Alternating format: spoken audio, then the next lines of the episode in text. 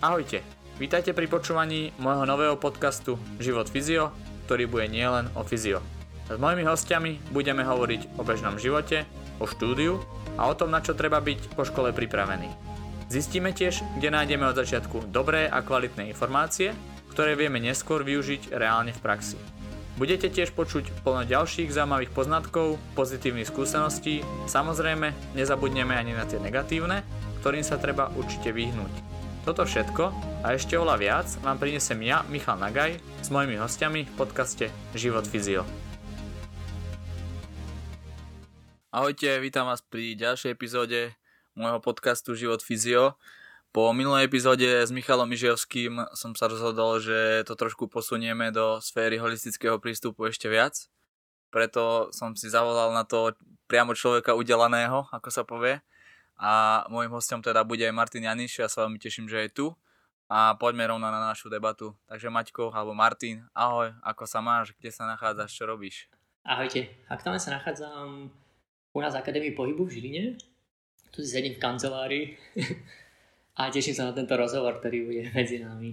Takže Martino, kto si, čo si, porozprávame trošku o sebe. Ja ťa sledujem zo sociálnych sietí, hlavne z Instagramu, ale porozprávaj aspoň nejakým ľuďom, kto ťa nepozná, že kto si vlastne. Takže volám sa Martin Janiš, mám tridsaťjeden rokov, pracujem ako kondičný tréner, mám vyštudovanú vlastne telesnú výchovu, trénerstvo, specializáciu kondičný tréner, bakalára. Na magistra som zatiaľ nepustil.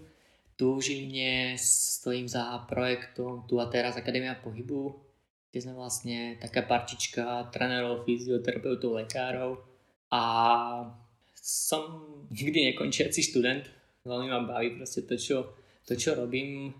Začalo to vyslať na začiatku tým kondičným tréningom a postupne proste viac som išiel do tých terapií a viac do toho holistického prístupu, potom znova do tých tréningov a stále sa tak nejako tak cykli, ale s iným pohľadom na veci. A celé sa to tak postupne niekam posúva a aktuálne som rád, ako, ako to momentálne vyzerá, pretože dokončujem jeden nový priestor tu v Žiline, ktorý bude veľmi príjemný pre ľudí a podľa mňa aj pre stav, ktorý tu bude pracovať, pretože tu budú skvelé podmienky, či už dostatok terapeutických miestností, dostatok miestností na cvičenie, taktiež vonkajší priestor na cvičenie, atletická rovinka, zeleň, dobrá káva, príjemná lokalita, fakt že, fakt, že všetko. Takže toto je aktuálne to gro, kde ja sústredujem celkovú moju energiu a dúfam, že konečne si poviem o pár týždňov alebo možno mesiacov, že hotovo a môžem si to odfajknúť, lebo už je toho celkom aj dosť. Nebudem klamať, dať to dokopy ešte so svojím súkromným životom, dať to dokopy proste so školou a ostatnými vecami, je toho fakt, že, fakt, že veľa. No ale keď sa to dokončí, už to bude určite, určite veľa lepšie.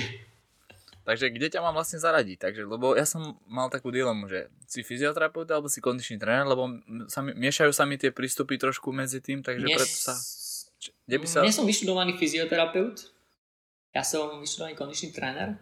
Vlastne začal som posledné roky fušovať vám do roboty, vám oficiálne vyštudovaným fyzioterapeutom a vieme, ako to je na Slovensku, že proste si veľmi ľudia potrpia na to, čo študujú a ako to je proste také ako kasta, fyzioterapeut, tréner alebo potom ešte lekár, rehabilitačný, hej, proste a ďalšie veci. Takže veľmi ťažko to zaradiť skrz to, že princípy, respektíve výcviky, ktoré mám porobené, tak nie sú ani evidence-based a niektoré sú ani nie moc uznávané na Slovensku a v Čechách, ale v zahraničí úplne bežne. Napríklad viscerálna terapia, ktorá spada pod osteopatiu, čo je v Francii, Československa stále kvázi také šarlatánstvo a v Anglicku, v Amerike, Nový Zéland, na Austrálii je to úplne normálny terapeutický prístup. A, ale čo si vlastne aktuálne robím, to je výcvik Feldenkraisovej metódy, to je štvoročný výcvik a to taktiež nie je evidence-based a ťažko to aj zaradiť, či je to fyziokoncept alebo je to trénerský koncept. A naši lektori to iba definujú, že je to učenie ako učiť. Ale nájdeš si pod tým úplne všetko. Uh-huh. Takže, takže radšej by som sa definoval v rámci Slovenska ako tréner, ktorý rád pozerá do viacerých smerov. Ja si myslím, že to je úplne v poriadku. Ale Môj názor teda je, aby sa tieto dva odbory, možno tri teda aj s tým lekárstvom, aby sa to nejako spojilo. A ako som mnohokrát už povedal v podcastoch, že toto na Slovensku je fakt, ako hovoríš, to kasta, to je, to je výborné slovo úplne na to. Takže máš úplnú pravdu v tomto celom. A keď sa vrátim k tomu, k tej osteopatii, alebo teda k tomu, čo si bola v tej vysterálke, tak ja si myslím, že na Slovensku takisto, že je problém, to, keď to niekto povie, že robil som nejakú osteopatiu alebo niečo takéto, že každý ho vníma ako nejakého šarlatána. A všade inde je to jednoducho normálny postup. Na Slovensku sa niekto sa dajme tomu bojí napísať niekde, niekde na sociálnom sieti iba to, že to je napríklad že to je osteopatia, že jednoducho je podľa mňa to prístup, ktorý sa môže využívať. Nemyslíš si, že proste nemal by sa za to človek hanbiť, že to robí? Tak osteopatia v zahraničí je vlastne nadstavba kvázi fyzioterapie a niekde, niekde je podmienka mať vyštudovanú medicínu, aby vôbec človek mohol študovať osteopatiu. Takže ja by som povedal, že je to ešte niečo viac a ich vlastne na Slovensku. Bratislava sa mala otvárať tá stredoeurópska osteopatická škola, len SZÚčka to škrtla, proste lebo však konkurencia, čiže prečo by tu malo ísť niečo nové. No a ja osobne sa to, ja osobne sa to nebojím, proste povedať to, čo robím. A ja sám som bol predtým zastanca, že však na čo vysoké školy a podobne a teraz... Teraz napríklad poviem, že proste určite tú vysokú školu treba mať, aj keď sa tam učí veľa, veľa nezmyslov, ale minimálne tu človeka naučiť disciplíne, že proste niečo dokončiť a niekedy ísť aj, robiť aj to, čo proste nie je človeku úplne blízke desať razy. A čo? No, no to je o tom, že stále je to, je to neustále štúdium. Proste ak si človek myslí, že jedným kurzom to skončí, alebo to skončí jednou školou, tak, tak tam to proste bohužiaľ nekončí a A my, ak chceme to robiť poriadne, tak musíme mať ten prienik do trénerstva, prienik do fyzioterapie, mať nejaké to základné aspoň pochopenie toho, jak sa na to pozerá aj lekár, pozerať, jak sa na to pozerá človek, ktorý rieši výživu a, a podobne. Je to proste, stále je to prienik. Keď si zoberieme proste, že ako je človek definitívne bytosť biopsychosociálna, čiže je to prienik všetkých týchto vecí, no, a všetkých týchto aspektov. V prípade, že nepracujeme na jednom aspekte, tak sa to prejavia na druhom, na treťom a na ďalších. Čiže práve toto je to, že, čo ja hovorím, že riešim ten holistický prístup, pretože mňa veľmi zaujíma aj tá psychika človeka, aj tá výživa človeka, aj, aj proste hlavne to cvičenie a ďalšie veci. No a práve na to sa treba niekedy pozrieť, že napríklad s klientom nedokážeme urobiť progres po fyzickej stránke, ale zrazu sa tam upraví niečo v stráve alebo proste tam niečo v rámci jeho psychiky, v rámci jeho nastavenia v rodine, v rámci jeho vzťahu s manželkou, priateľkou, s deťmi a zrazu tam úplne sa menia veci, zrazu som tam mení úplne inak ten, ten výkon toho človeka alebo športovca. Hej. Takže, takže preto ja mám rád práve tento prístup a, a hlavne ako som sa aj ja sám k tomu dostal, že ja som vlastne dlhodobo bolesti s ľavým ramenom a prešiel som si rôznych ortopedov, fyzioterapeutov, masérov a proste ešte to bolo možno uľava na jeden na dva dní. A potom som prišiel ku osteopatke, ku Suske Rochovej a ona mi hovorí, že hm, ptóza ľavej obličky a že na všetko, čo je to vôbec ptóza, čiže pokles. A hovorím, že čo je ľavá oblička, sakra, že mňa boli rameno. No a zrazu mi robila viscerálnu terapiu na ľavej obličke a povedala mi, že no prvé razy to môže byť ešte horšie, tak prvé dva razy bolo horšie po terapii, tretí, štvrtý raz už odtedy nemám problém s ramenom. A ja som si tedy povedal, že mmm, wow, už to chcem proste vedieť. Takže preto som sa vlastne potom prihlásil na Barrel Institute do Prahy a tam sa začal študovať vlastne vysterálku jedničku, dvojku, trojku, štvorku a teraz si plánujem ešte ďalšie si porobiť. No a... Ale tiež napríklad už v Čechách začali to legislatívne riešiť, že vlastne ja nemôžem používať to, že robím vysterálnu terapiu, vysterálnu manipuláciu, v prípade, že nie som vyštudovaný fyzioterapeut. Hej, takže tam to je stále o tom, že proste hovorím, robím terapiu a nech si každý sa tým schová alebo nájde, čo chce.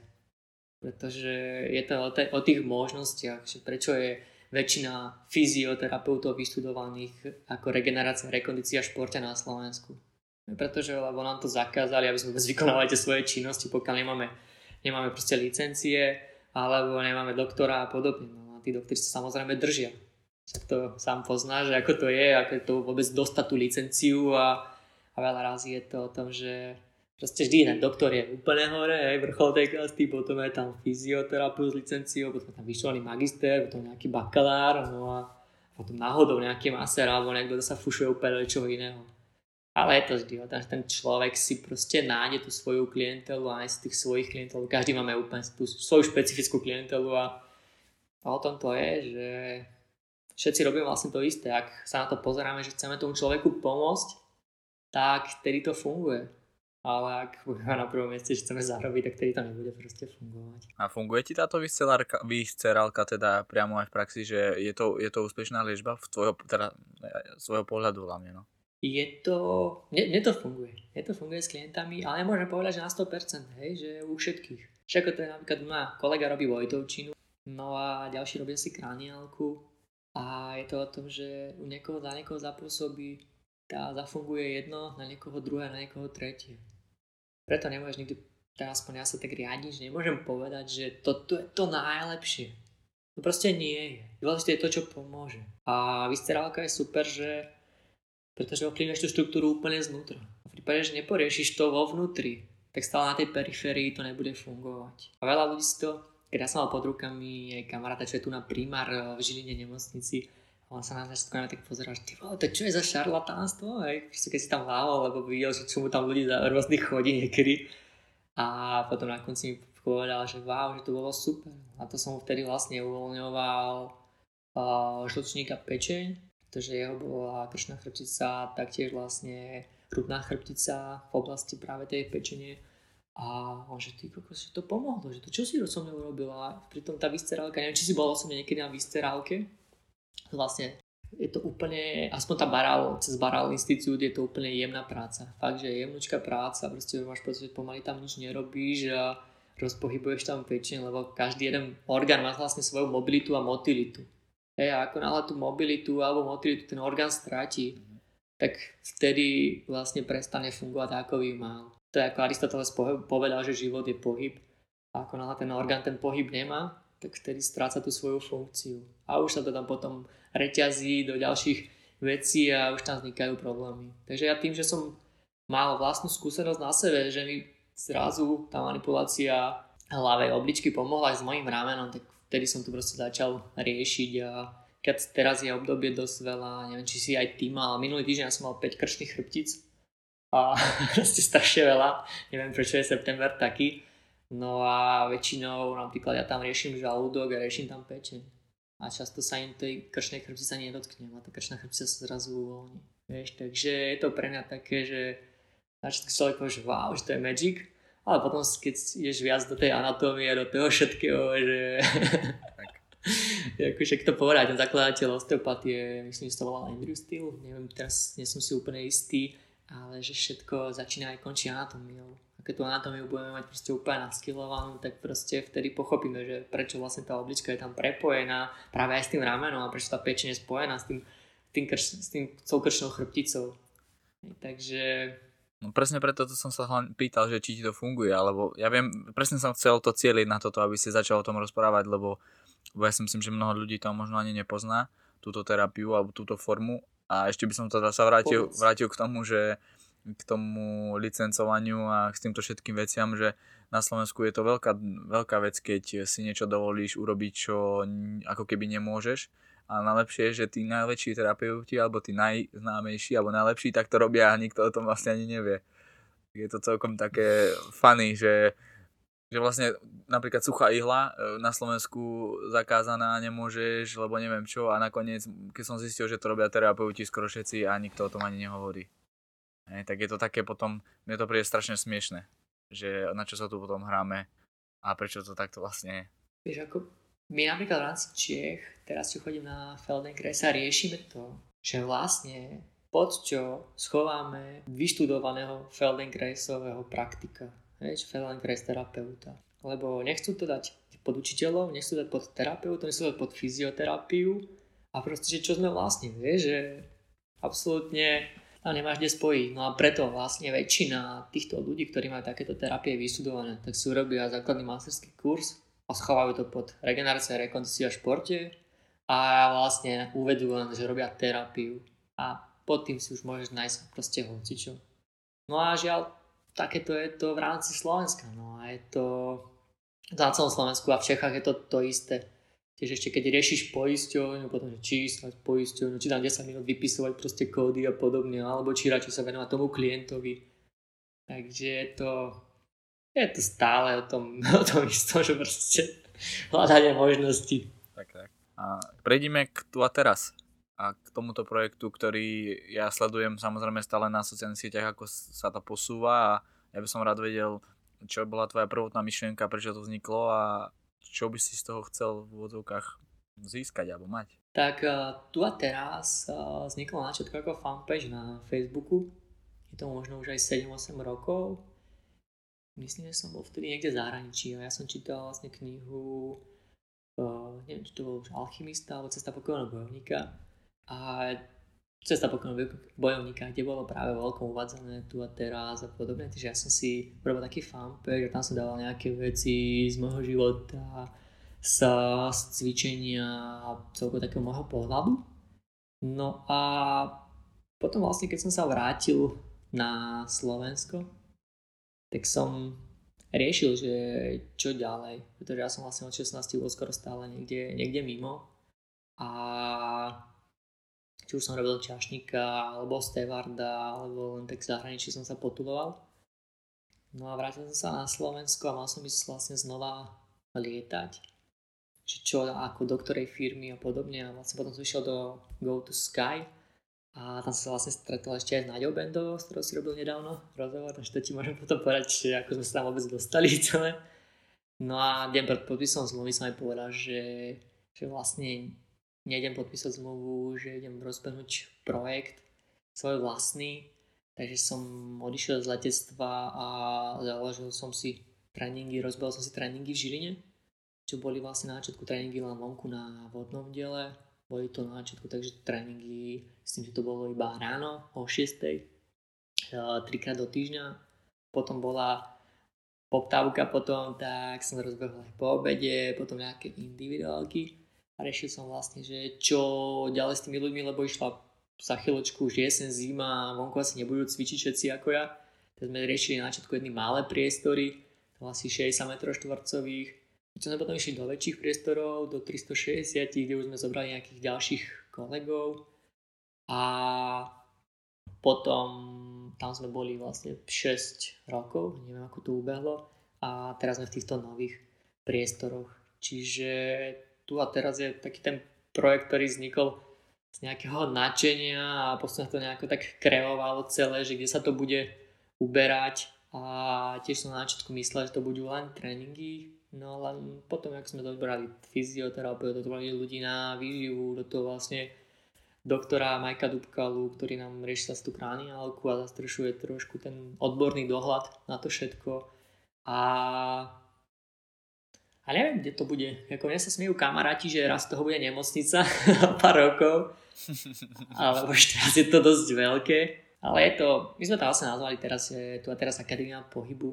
Lebo tú akadémiu dokážeš taktiež schovať všeličo od edukačného procesu po cvičebný proces, po, po všetko. Hej? Že fakt po miesto, kde sa ľudia radi stretávajú. A môj zámer je ten šíriť nejaký ten môj pohľad na pohyb, život v rámci tejto inštitúcie.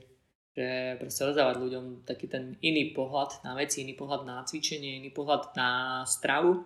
Práve cez akadémiu budovať komunitu ľudí, ktorí sú podobne naladení. To asi aj ty máš, že tí ľudia, ktorí chodia ku tebe, tak sú veľmi podobní tebe.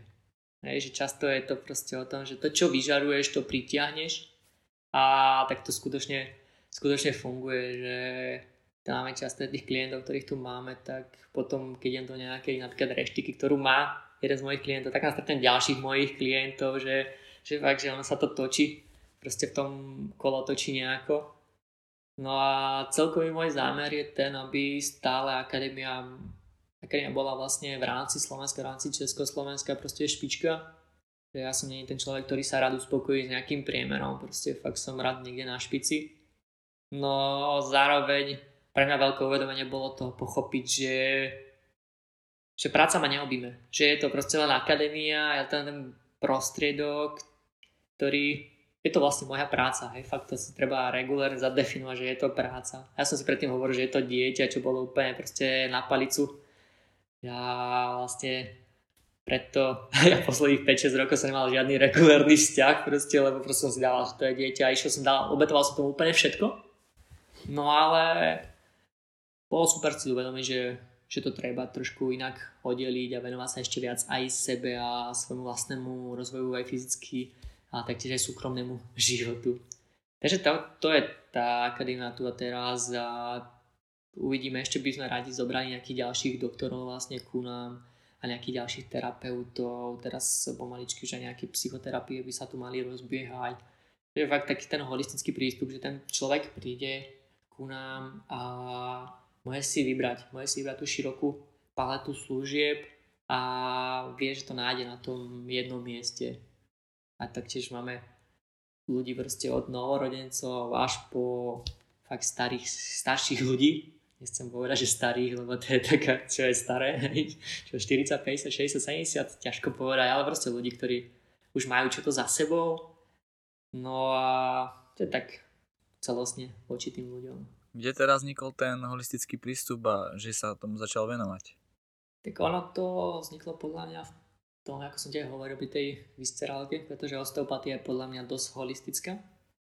A s tým, že ja som, vždy som riešil seba proste, veľa som išiel do seba, čo sa týka rôznych terapií, či už na regresnú terapiu som išiel a, a rôznych ďalších terapií som ponaštevoval a videl som, videl som to, že to nie je fakt len o tom fyzickom prístupe a nie je to len o tej strave a zároveň to nie je len o tej psychoterapii, čiže videl som, ako je to celé, celé poprepájané a, a môj zámer bol ten, aby som tento svoj pohľad dokázal posunúť aj ľuďom ďalej. Takže preto sme to vlastne v rámci akadémie začali tak viac celostnejšie riešiť. A dáva mi to oveľa väčší zmysel. A vidím, že aj, aj tým klientom to dáva zmysel a že chápu, že skratky neexistujú. Že treba sa k tomu postaviť komplexne.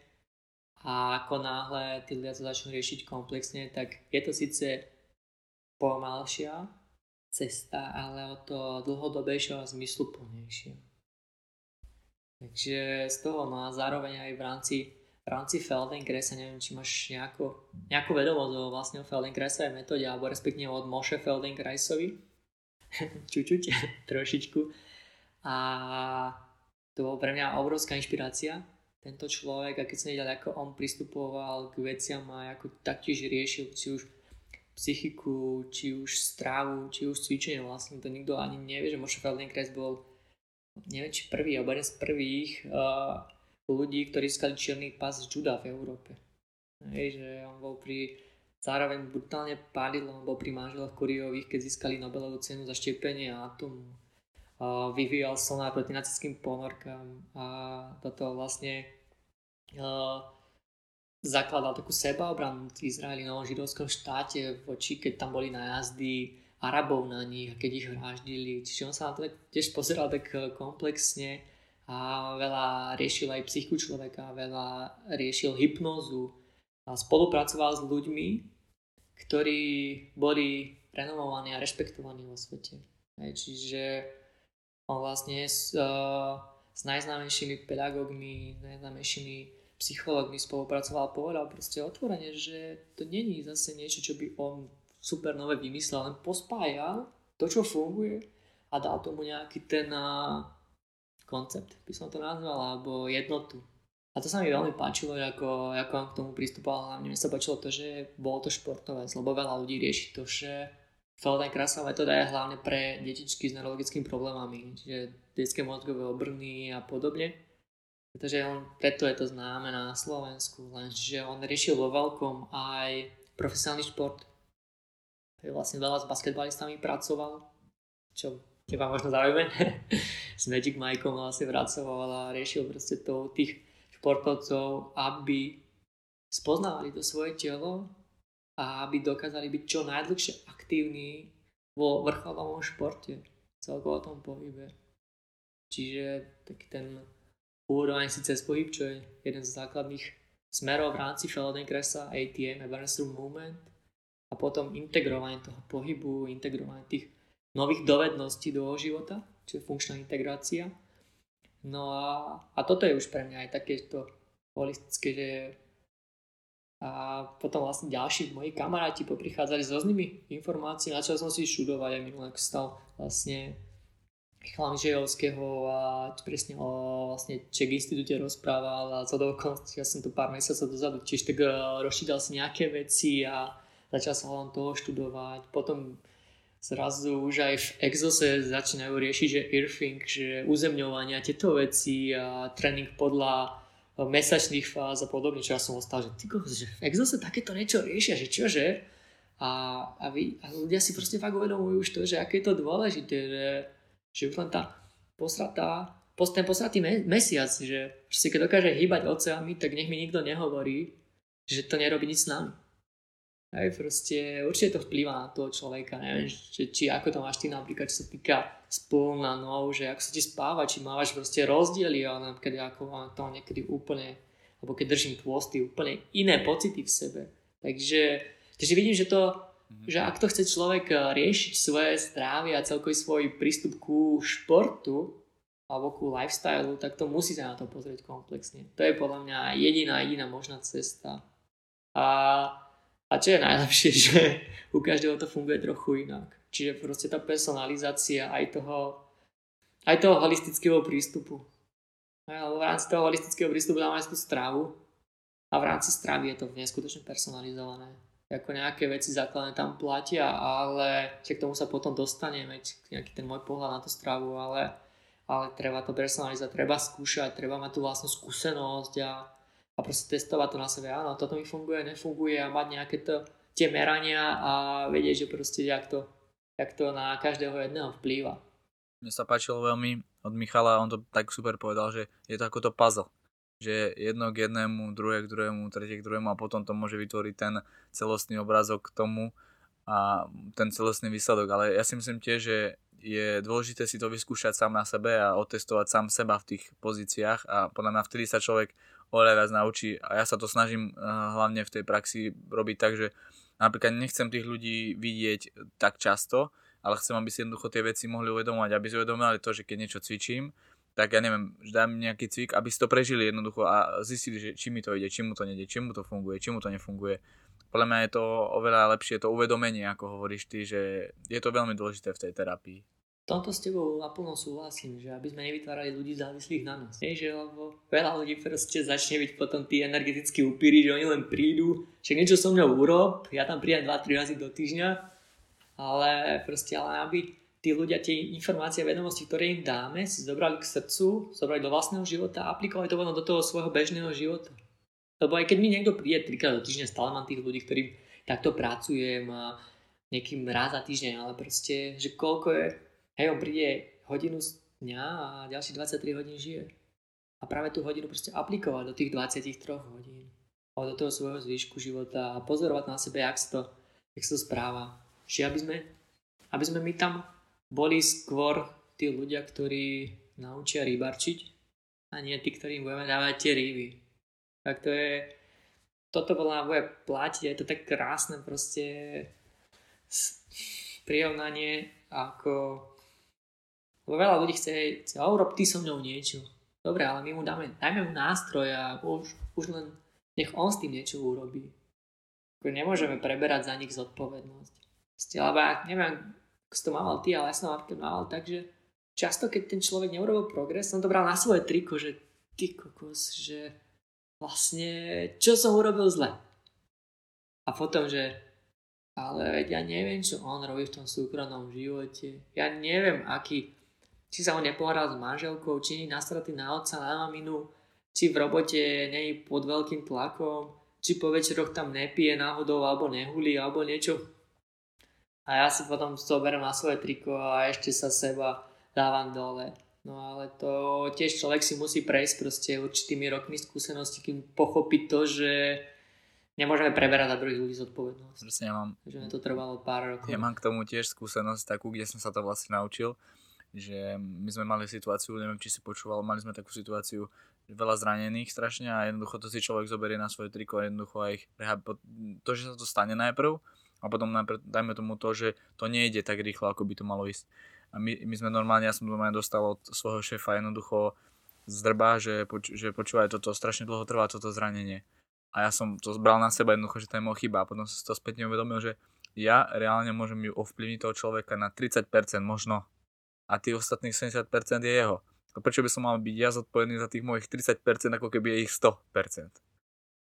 A to mi prišlo úplne, úplne scesné a ja si myslím, že tiež toto je, tak, tak toto funguje, že my zo začiatku, keď sú aj tí mladí terapeuti, tak si to presne berú na seba, že to nejde a mnohokrát to vôbec nie je ich chyba a, a možno aj to je ich chyba potom v budúcnosti, že nemôžu byť takí úspešní, lebo konkrétne sa im niečo nepodarilo a jednoducho ich to nejako zaťažuje psychicky. Ak by som mohol, ja by som rád prešiel teda k tým témam, ktoré by sme si pripravili, lebo ja si myslím, že v každej tej téme, ktorú preberieme, tak presne tento istý prístup bude úplne platiť sto percent. Takže ak môžeme teda plynulo prejsť do nej, poďme k otužovaniu. Videl som, že si párkrát teda poslal nejaké fotky, kde si bol v nejakom potoku, čiže poznám svoj pohľad k tomu, trošku nás do toho uveď a samozrejme nejaké tvoje tipy a skúsenosti. No, ja otužujem už asi desať rokov. Začalo to skôr tak, že keď som šiel po pretekoch, že v rámci regenerácie hodí sa niekde do potoku. Pre mňa, pre mňa to je hlavne forma psychorelapsu, lebo keď často mám náročný deň a v zime a idem potom do vodného diela a proste ponorím sa do tej studenej vody, tak proste úplne, že vypnem hlavu a som sto percent tu a teraz. Absolutne na nič iné nemyslím, len na svoje dýchanie a na ten daný okamih. Takže o tom je hlavne pre mňa to otužovanie a samozrejme je tam obrovský benefit, čo sa týka zdravia. A čo sa týka nejakých typov, určite začať na už od leta, čiže studené sprchy, postupne, či nie hneď veľké dávky. Začnem možno desať sekundami, potom o dve sekundy sme opäť pätnásť sekúnd, dvadsať, dvadsaťpäť a sa dostať posunie na nejakú hodnotu, ktorú si človek stanoví a, a potom začať chodiť už aj do vodných ploch, čiže či už do potoka, ktorý je, to je trošku horšia varianta, lebo tam tá voda je stále studená, stoja v tých vodách, je to, vie sa vytvoriť taký, nazvime to tepelný obal okolo tela a určite to neprestreľovať. V rámci toho otužovania ísť na začiatku s niekým, kto je skúsenejší, prípadne minimálne s niekým, kto má potom oblečie, aby som tam neumrzol. Sa mne raz stalo, že keď som vyšiel minus dvadsaťpäť do vody a som si tam bol vo vode hrdina osem minút, ale proste bolo to o tom, že voda mala nula a vonku bolo minus dvadsaťpäť. Keď tam neboli vtedy moji kamaráti, tak podľa mňa umrznem. Tak tí ma poobliekali. A takže začať, začať ideál, začať od nejakého toho už septembra, čiže teraz niekedy ísť dva tri razy do týždňa a zobrať si niekoho, niekoho, niekoho z takého skúsenejšieho so sebou a fokusovať sa na to svoje dýchanie. Veľa ľudí, čo sa stane, že keď ide do tej studenej vody, začne hyperventilovať, čo je bežná, bežná ochrana tela, ale presne treba urobiť opak, čiže skľudniť to dýchanie, ísť úplne čo najjemnejšie dýchanie, proste kľudne si aj počítať, že nádych dva, tri, štyri, výdych dva, tri, štyri. Tak to ja vlastne, keď, mám, keď niekoho beriem prvý raz do studenej vody, tak vyslovene s ním idem, je ruky na jeho trapezi, nech sa trošku uvoľní, nech sa napriami do toho. Čiže nech tam nejde tá bežná obrana, ten bežný obranný mechanizmus človeka proste, že hneď do flexie schúliť a proste zle a hyperventilácia. Ale nech sa do toho úplne, nech sa do toho položí a byť iba do prvého momentu, kedy začne človeka vlastne triasť. Ne? Lebo potom už keď sa rozdýchá, potom začne byť teplo po nejakých tridsať až štyridsaťpäť sekundách. No a potom počkať, kým príde to prvé. Uh, čo sa týka nejakého plávania vo vode, ja som sa do toho nepustil. Ja s tým, že nemám rád celkovo nejaké plávanie, to je jeden zo športov, ktorý mi nie je proste blízky, takže ja si chodím len proste vyslovene, ak taký makač si tam posadím a do tej vody alebo do potoku a, a som tam. A potom fakt, že super sa buď prebehnúť alebo dať si nejaké kliky alebo niečo, nech sa znova sfunkční ten obeh v tele. Samozrejme dobrý čajík za tým, alebo potom ísť do sauny, hej, lebo proste pre mňa osobne má najväčší zmysel fakt, že aj tá sauna, studená voda, sauna, studená voda a takto fungovať. Sú na to veľa, veľa štúdií porobených, ktoré hovoria, že je tam regulárny fakt benefit pre zdravie ale jedine proste ľudia, ktorí majú problém nejakého so srdcom, alebo, alebo zase by som dával trošku pozor pri ľuďoch, ktorí sú citliví na nejaké choroby z vody. Že aby radšej nešli do nejakých stojatých vod alebo do potoku, až nechytia na nejaké sinice a podobne, urobia si tým viac zle ako dobre. No a, a samozrejme aj v rámci toho otužovania dávka, dávka, dávka. To sa môžeme baviť či už pri strave, či už pri dýchaní, pri všetkom. Proste ak to prestrelia, tak si vedia tým ubližiť. Ak zvolia vhodnú dávku, tak s tým pomôžu. Je to je práve tá ormezda, čiže proste dávka, ktorá je prospešná pre telo. Ja mám pre teba... A to je jeden z pojmov, ktorý použijem úplne všade. Ja mám pre teba otázku. Práve som sa s tým stretol nejaký týždeň dozadu, že sa ma opýtal jeden športovec, že ako by to mohol využívať popri tréningu. Čo si myslíš, aké je to, ako, ako by sa to dalo využívať, keď ten športovec má, dajme tomu, dvojfázové tréningy aj? Predstav si, že máš päťdňový cyklus tréningový a sobotu máš zápas, najmä tomu. A, aký, a vždy je ten v strede týždňa je väčšinou ten pík alebo ten uh, najväčší výkon. Že ako, ako to podľa teba najlepšie nastaviť pre športovca, aby jednoducho z toho mal tie benefity, ktoré ten športovec samozrejme chce z toho mať? Tak ja by som vždy po nejakom náročnom tréningovom procese, tréningovej jednotke proste zaradil práve tú studenú vodu, prípadne kryokomoru alebo niečo. Ale hlavne tú studenú vodu, aby sa rýchlejšie odplavili metabolity z tela. Hej, to je alfa omega, tie cievy vlastne sa stiahnu, roztiahnu, čiže sa zrýchli, rýchli cirkulácia a všetky tie metabolity, ktoré vznikajú pri tréningovom procese, sa urýchlia. Hej, je tam. A že ja osobne by som to zaradil po každom takom náročnejšom tréningu, aspoň na, na pár minút.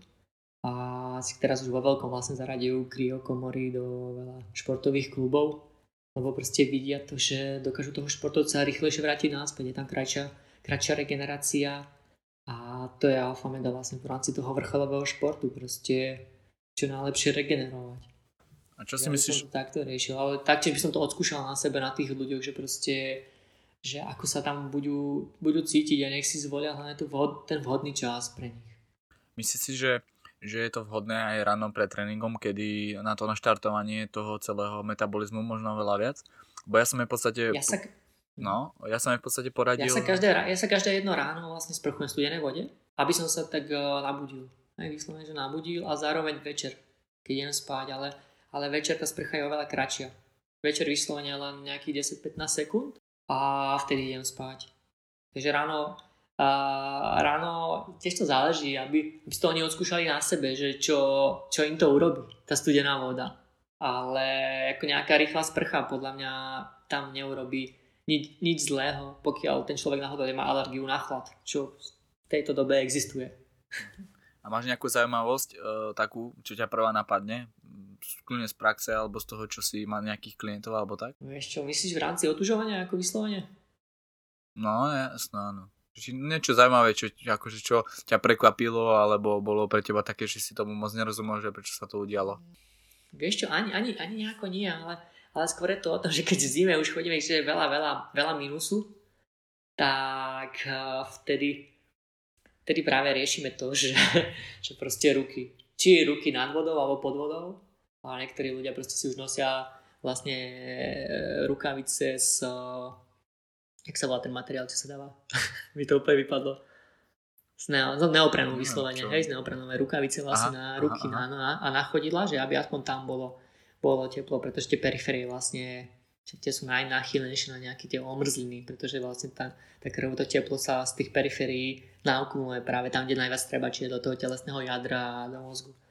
No a, a zároveň proste napríklad Pre mňa, pre mňa je to to, že ja často keď idem do tej, horúce, do tej studenej vody, tak tie ruky dám práve na, na svoje vajce, lebo mi je strašná zima, proste to, to tak bolí, ty kokos to nechápeš.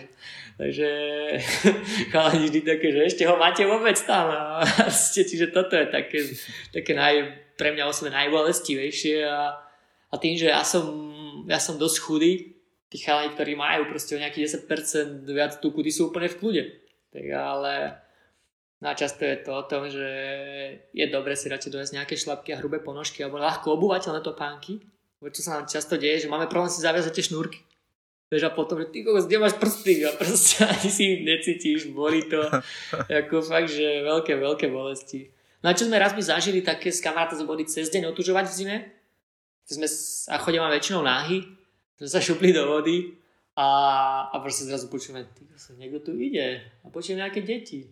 A tu nie sú dve, tri deti, tu, tu je asi škôlka. A to pozeráme na seba, že kámo, buď teraz rýchlo vybehneme z vody, alebo potom tu budeme ešte pol hodiny čušať. Tak sme rýchlo vybehli radšej a, a, a išli sa prezes, lebo proste to bolo.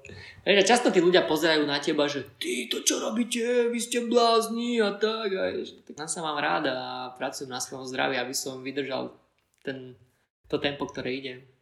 Presne toto som chcel počuť, preto som sa to opýtal. Poďme teda do ďalšej témy a to je výživa. Zase videl som mnohokrát, postuješ, e, nechávaš teda to telo trošku sa vytrápiť, prečo to robíš a aký je tvoj pohľad na to celé? Výživa je jedna, jedna ťažká otázka pre mňa a podľa mňa pre veľa ľudí.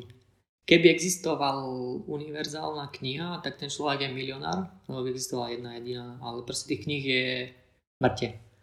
Nie je jediná jedna vec, ktorá fakt, že vyhovuje práve, čo si by povedal, postovanie.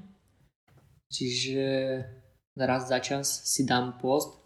Aktuálne aj teraz mám post od včera od jedenástej hodiny a plánujem sa nájsť okolo jedenástej, dvanástej, trinástej, ja neviem koľko je teraz hodín, takže možno po našom podcaste sa nájem. Dám si raz týždenne dvadsaťštyri hodín až štyridsať hodín. A raz za čas, raz za tri až štyri mesiace dávam viac dňovky, nejaké tri až päť dní a najviac čo som mal to bolo sedem dní bez jedla.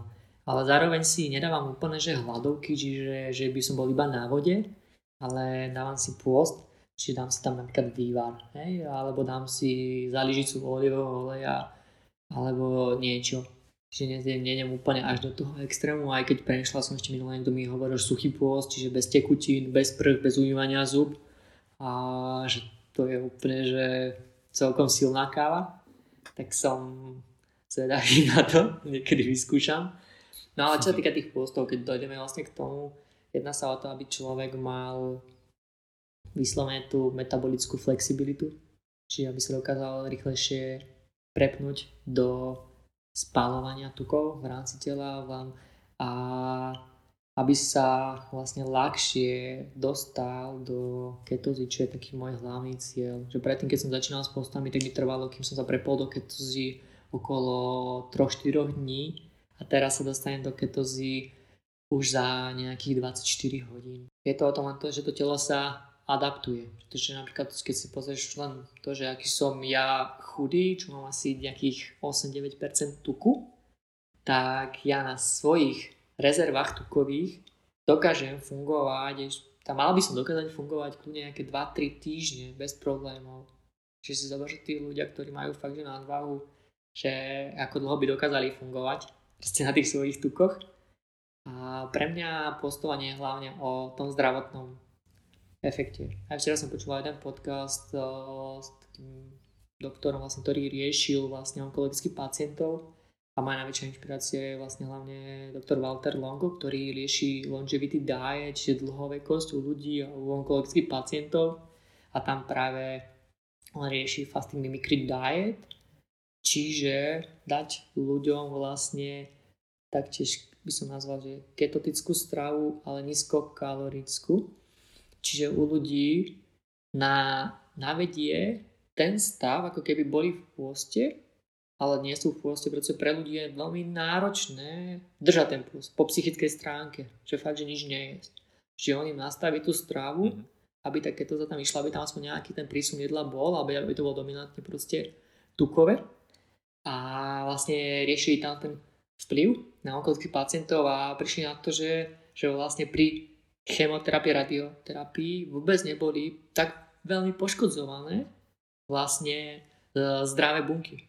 Oveľa lepšie výsledky pri chemoterapii, radioterapii a celkovo už teraz aj onkológovia vo svete, niečo to je už aj na Slovensku, tak výsledné guideliny hovoria ísť do ketotickej stravy, pretože väčšina vlastne onkologických buniek sa vyživuje zo sacharidov, hej, z tej glukózy.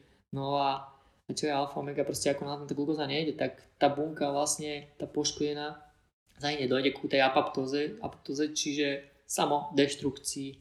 A to je vlastne pre mňa tá alfa omega celých postov, urobiť si také čistenie vo vlastnom tele. Čiže ako náhle tam ja pustím vlastne tú ketózu, tak sa spustí autofagia v tele, čiže pohlcovanie tých poškodených buniek, takéto čistenie, pustíte vysávač, pozametáte a neviem čo ostatné a telo sa, telo sa vyslovene, že refreshne. Ale aj tu treba určite na začiatku si predtým načítať nejakú tú literatúru, prekonzultovať s nejakými ľuďmi, doktormi, odborníkmi. Aj v rámci tých odborníkov, doktorov je polovica ľudí, ktorí vám povedia, že určite je to super a druhá povie, že proste je to celé, je to celé zlé v rámci tých onkologických pacientov. Ale potešilo ma včera, keď som počúval práve ten podcast, že už je regulárny guideline k tomu, že má sa vyslovene ísť do ketogénej stravy u onkologických pacientov. Proste oni tam, že pri rakovine slinivky, ktorá je najagresívnejšia, že tam je vlastne ten medián štyri, počkaj, oni hovorili, že dva až tri mesiace vlastne, kedy bežne ten človek zomrie, a to dokázali posunúť až dokonca na štyridsaťosem, teda dvadsaťštyri mesiacov a ešte stále nebol ukončený výskum, si dober. Hej, že proste, ak to, to je obrov, obrovské predĺženie životnosti človeka. Celý, celý ten, taká tá strava, celý ten Uh, coaching a biohacking je stále dominantne robený v rámci myší a podobne. Som bačil aj ako Peter Attia a povedal, že sú to veci, ktoré sú ešte není proved, že nie je to proste potvrdené na tých ľuďoch, ale, ale veľa tých ľudí to práve aplikuje. Takže, takže pre mňa je to hlavne taktiež o tom, v rámci či už spánok, či už cvičenie, či už ďalšie veci, takže aby som zvládol ten svoj režim, zvládol ten svoj nátlak a tie svoje každodenné situácie. Čiže aby, aby moje telo fungovalo efektívnejšie, nech, nech proste nie je to, čo bežne ľudia hovoria, že po tridsiatke to, to nie je to celé telo do cajchu, lebo, lebo proste to je bežné, začne človek pri, priberať a má menej energie. No a ja po tridsiatke sa cítim fakt oveľa lepšie.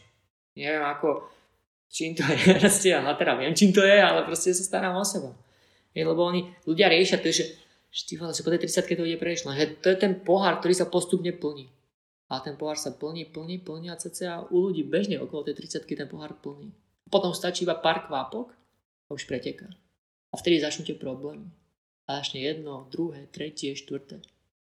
A ľudia sa čudujú, že á, po tej tridsiatke, lenže oni si nepovedia, že čo robili tých prvých tridsať rokov. Ako sa stravovali, ako spávali, aké mali a, nejaké to psychické nastavenie a ďalšie veci. Čiže to, toto je to, že my si dokážeme s tým krásne pracovať a zefektívniť si ten život a proste mať viac energie. No a o tom je tak, že moje, moje postovanie. Teraz mám aj jednu knihu, som kúpil od nejakej uh, pani doktorky slovenskej, tak sa teším na tú knihu, že práve, jak sa na to pozerá ten doktor. Uh, lebo ja čo som mal knihu, tak uh, kompletný prúvodce pustem od Jasona Funga, a ešte tam je nejaký druhý autor, tak tu veľmi odporúčam. Uh, tam je veľa viacero prístupov vlastne v rámci toho tých pôstov, aj viacňových, aj krátkodobých a tak, takže takže toto je jedine to v rámci stravy, čo za čím si ja budem stáť, že u deväťdesiatdeväť percent ľudí je to, je to podľa mňa fajn si raz za čas niečo takéto dať, hej, proste, lebo to telo evolučne nie je absolútne zvyknuté na to, že máme dennodenne raňajky, obed, večera máme stály prístup jedla, hej, že predtým nie sme museli, nie sme chceli niečo zjesť, tak sme museli za tým bežať, uloviť to a potom to zjesť. A nie, že teraz prídem a zoberiem si a zjem. Proste na to nie sme stávaní.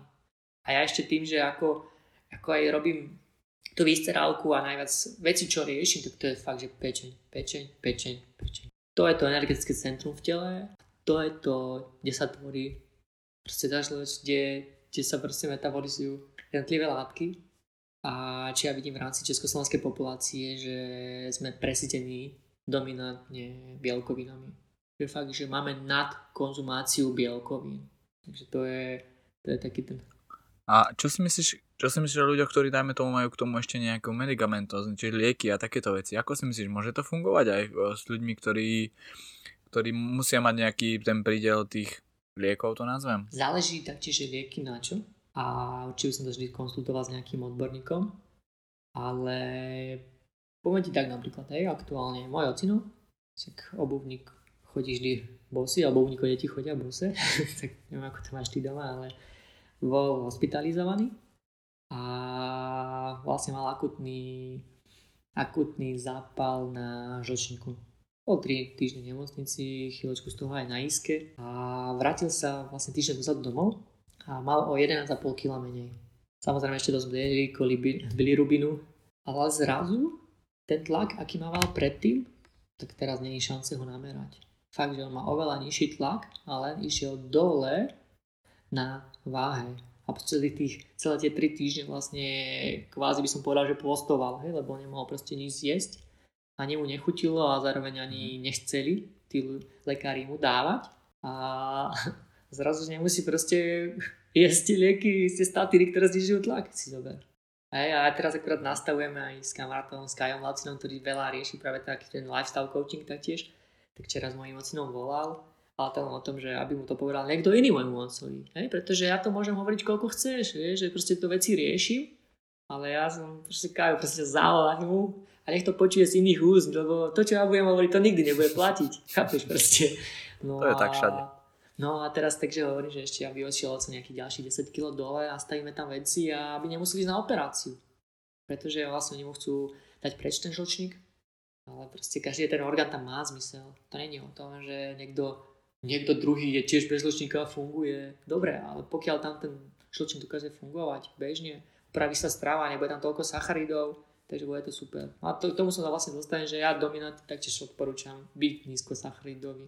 Proste tie sacharidy sú pre mňa peklo. Nie sme, nie sme absolútne podľa mňa adaptovaní na to, že máme taký veľký príjem tých sacharidov. Hej, veľa ľudí je aj šoknutých z toho, keď ja poviem, že nejem ovocie. Však ovocie, však tam sú vitamíny, to je super. A ja, že pre mňa moc nie. Proste ako náhle si dám tak vyšší príjem fruktózy, okamžite to cítim, okamžite mám vyschnuté pery, okamžite proste taká nervozita a podobne. Že mne fakt nízkosacharidová strava veľmi, veľmi, veľmi vyhovuje. Ale zároveň človek sa tak potom rozcitlivý, keď si, keď si veľa dáva pozor na tú strávu, na to všetky veci, že už si, už si musí to potom uh, fakt, že dávať pozor na, na to všetko a, a hneď, hneď to telo povie, že keď urobíš nejaký ten failik. Ale dá sa nájsť aj, aj také nejaké jedlo, hej, na zrešenie, ale nemusí, nemôže to byť úplne to peklo. Takže, takže keď sa vrátim, vrátim k tým pôstom, určite odporúčam začať na začiatku proste kratšími, dvanásť hodín bez jedla, trinásť hodín bez jedla, štrnásť, keď je to v pohode, môžem tam pokračovať. Samozrejme, opäť to nie je odporúčané úplne každému, kto má nejaké vredy a tieto veci. Treba to pozorovať, treba to komunikovať s lekárom, dať si na to pozor. Najmä to hovorím, personalizovať tú stravu, personaliz- personalizovať ten život. Takže a ja osobne idem aktuálne šestnásť osem a väčšinou osemnásť šesť, a niekedy si tam aj také, že jedno hlavné jedlo a, a potom vlastne zvyšok, zvyšok dňa už neviem. A je to, je to o tom, že tá energia je fakt oveľa, oveľa lepšia, lepšie sa mi cvičí a aj všetko, že dokáže si to lepšie nastaviť. Takže takto nejako je môj pohľad na tú stravu. Keď ja tak počúvam, tak je, myslím si, že by sme vedeli spraviť osem epizód s tebou a nie jednu. Takže, takže, možno, takže možno v budúcnosti niečomu takému dôjde. Ja by som teda ukončil nejakú takú prvú pomyselnú časť toho nášho rozhovoru mojimi rubrikami, ako s každým.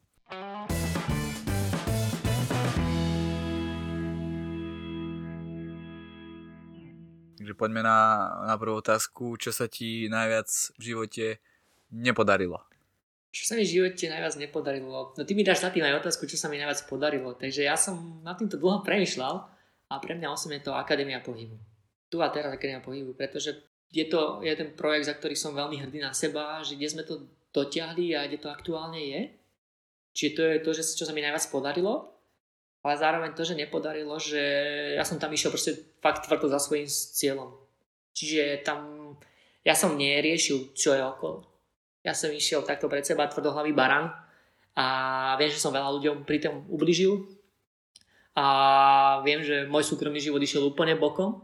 Takže, takže ono to presne je o tom, že všetko, každá minca má dve strany.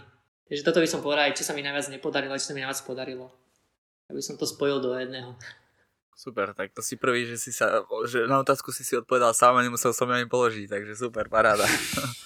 OK, tak a ideme na hlavnú tému nášho podcastu a na to, čo ja najviac mňa zaujíma hlavne. A to je ten Oxygen Advantage a myslím, že ty si ešte mi povedal jedno meno, Butej... Buteiko. Buteiko. Konstantin Buteiko.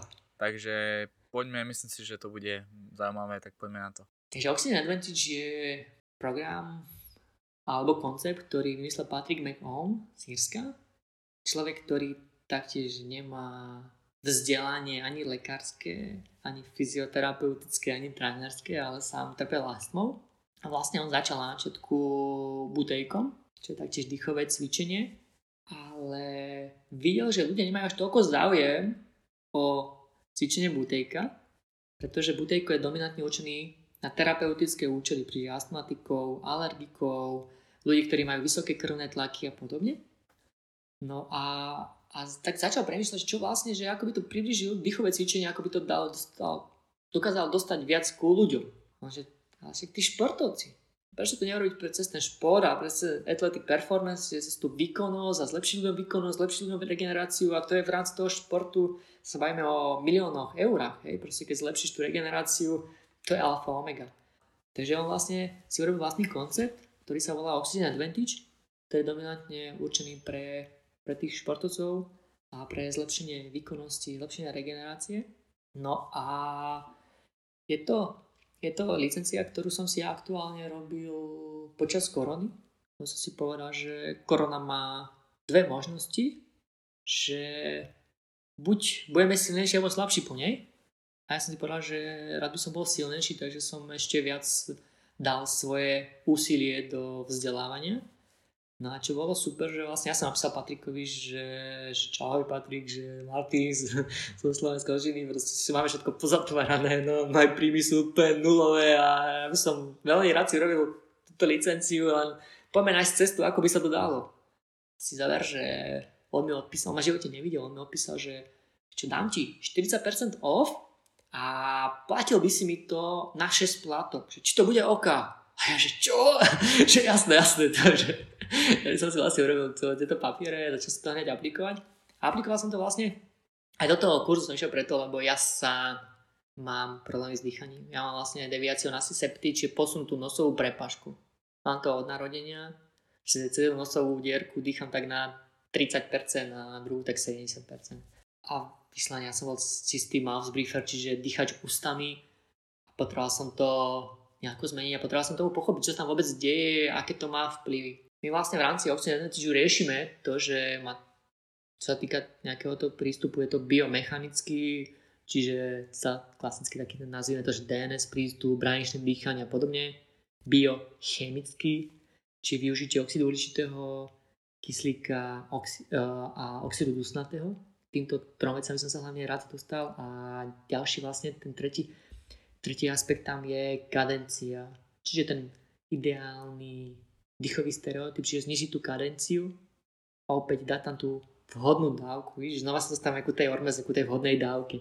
Ale hlavne, čo bolo pre mňa to dominantné, čo sa ja učím ľudí nejako pochopiť, to je to, je to také nejaké, neviem ako to nazvať, že demystifikácia a toho, aký je špatný oxid uhličitý. Lebo všetci si myslia, že oxid uhličitý je celé zlé a že kyslík je úplne super. Ale my sme v minulosti nemali také veľké množstvo kyslíku na našej planete a také nízke množstvo oxidu uhličitého. Teda hlavne v našom tele tak. A čo, o čo sa jedná, že čím viac oxidu uhličitého máme v tele, tak tým je vlastne menšia afinita medzi kyslíkom a hemoglobinom. Lebo my máme vlastne veľa kyslíka v našom tele. Lenže tam je tak silná afinita, či je to spojenie medzi nimi, že sa nevie využiť v tele. Ale my keď zvýšime oxid uhličitý v našom tele, tak klesne afinita a vieme využívať efektívne ten kyslík z toho hemoglobinu. A toto je vlastne Bohrov efekt. Dánsky fyziológ, ktorý získal Nobelovú cenu práve za fyziológiu, a on skúmal toto.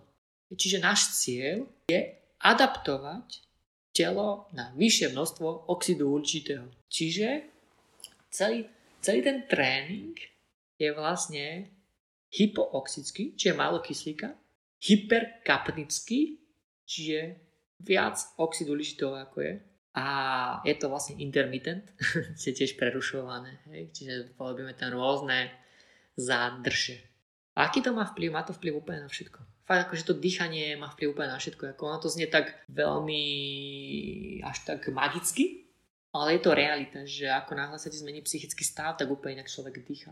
Ako náhle sa náješ toho, čo nemáš, človek úplne nejak dýcha.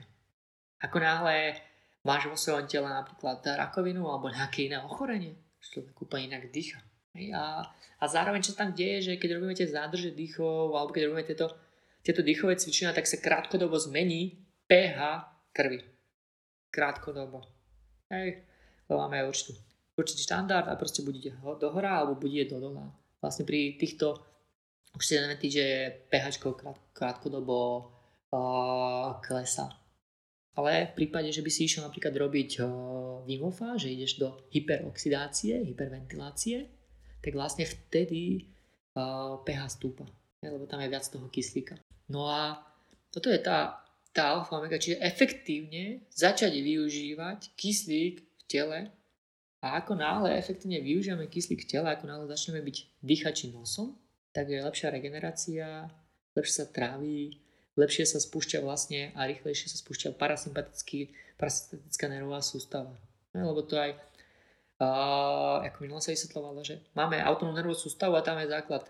Tam je vlastne sympatická a parasympatická. Sympatická neznamená od toho, že nám je niečo príjemné, sympatické, ale to je presne ten útok, útek, flight, fight mod, čiže keď sme išli uloviť zviera alebo čo, a parasympatická z latinčiny vlastne parare, brzdiť, ukludniť. Ja, napríklad tá regenerácia alebo správne trávenie nefunguje, ak sme v sympatiku. Viacero ľudí už povedal, že teraz je doba sympatiku. Ne? Že vlastne ľudia stále niekam ponáhľajú, stále sú v strese. A to je to najhoršie, čo môže byť. A ako náhle my sa spustíme vlastne ten parasympatik, dochádza ku regenerácii. Preto vlastne aj keď uh, vidíš napríklad nejakú veľkú autonehodu alebo si pod veľkým stresom, tak tvoje trávenie nefunguje ako má. Pretože ten mozog hovorí, fú, čo sa tam deje, proste ten alert mod. A že pošli mi ten kyslík iba tam, kde to dominantne potrebujem. Čiže pošli mi to do mozgu alebo pošli mi to do, trá, do hore, do nejakých životne dôležitých orgánov. Hej, a to trávenie vtedy nie, proste nie je životne dôležité. Preto to jedlo prejde tvojim, tvojim trávením, jak pretokovým ohrievačom, alebo respektíve vtedy nemáš ani chuť jesť. Takže nie je dostatočne okysličená vlastne tráviaca sústava. Hej, a o tom to je práve nájsť ten, nájsť ten balans parasympaticko-sympatický. V prípade ten balans tam nie je, tak vtedy je ten problém. No a v rámci, v rámci Oxygenu Advantage tam máme viacero cvičení, ktoré sú rozdelené proste pre ľudí, ktorí ktorí začínajú, ktorí sú pokročili a tak vlastne je tam také, že ball score, uh, to je body oxygen level test a potom je tam, čo je em bé té score a to je maximum breathlessness test, čiže maximálny počet krokov. Takže si, si zaberám napríklad, že v rámci Buteika, keď som minule čítal nejakú knihu o ňom, vlastne hovorili, že dobre to dýchanie, že fakt, že fyziologické dýchanie začína vtedy, keď urobíš nádych, výdych a si schopný udržať minútu bez kyslíka.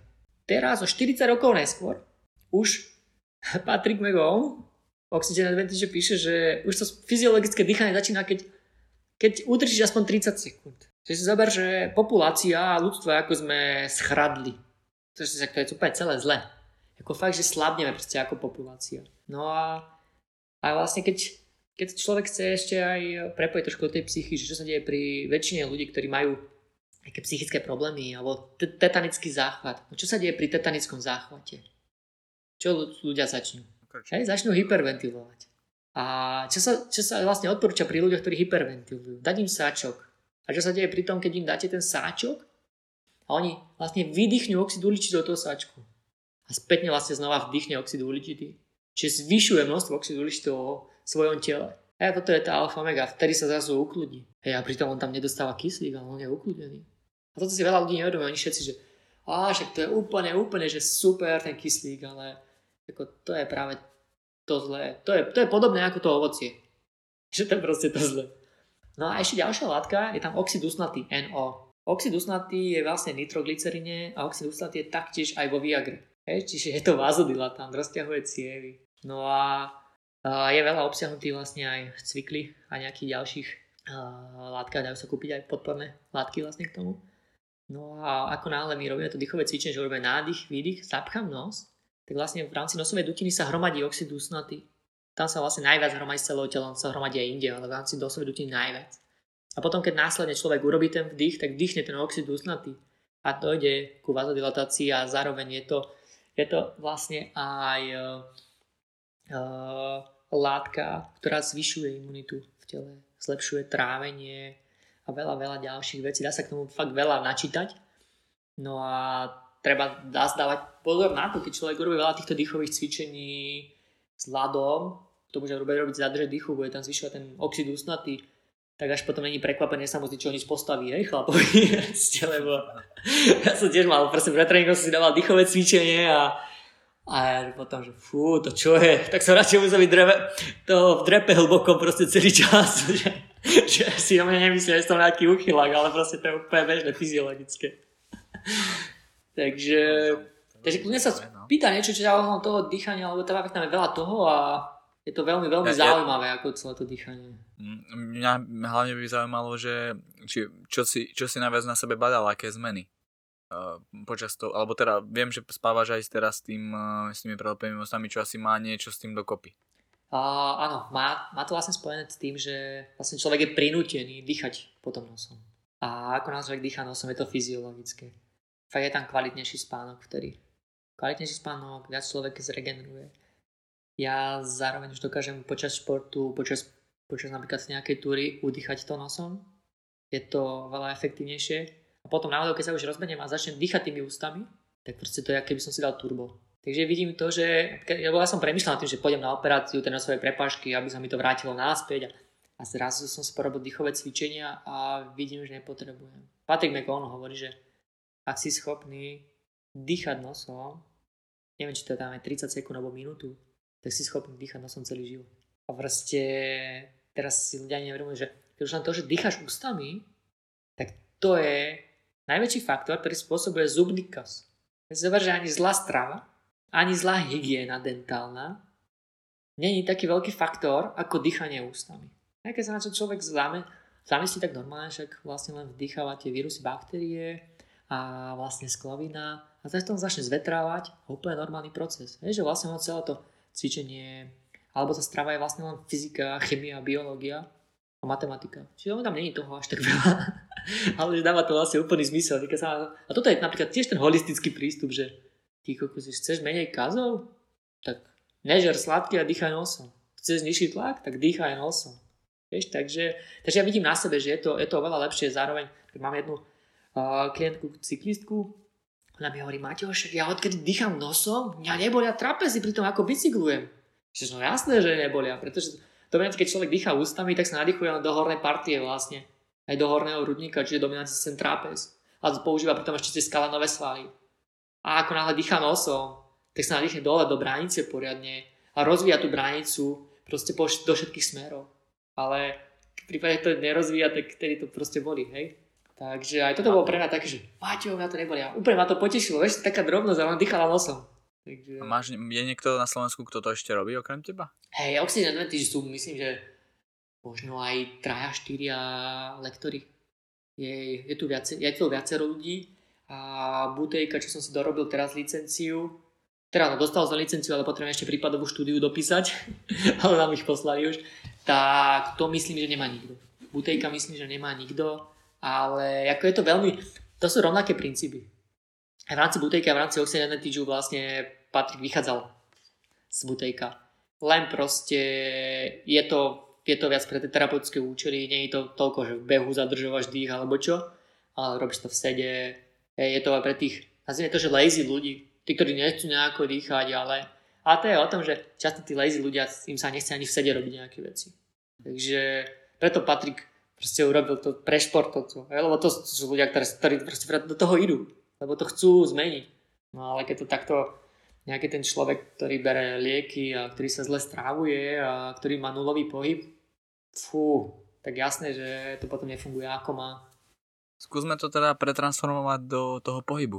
Ako zase nejaký tvoj pohľad k tomu, či tieto dve veci by boli ideálne spojiť, alebo celkovo čo si predstavuješ, čo je pre teba pohyb? No do pohybu určite, že tým, ako som povedal, že fyziologické je dýchať nosom, tak podľa mňa by mal človek a športovec čo najviac dýchať nosom.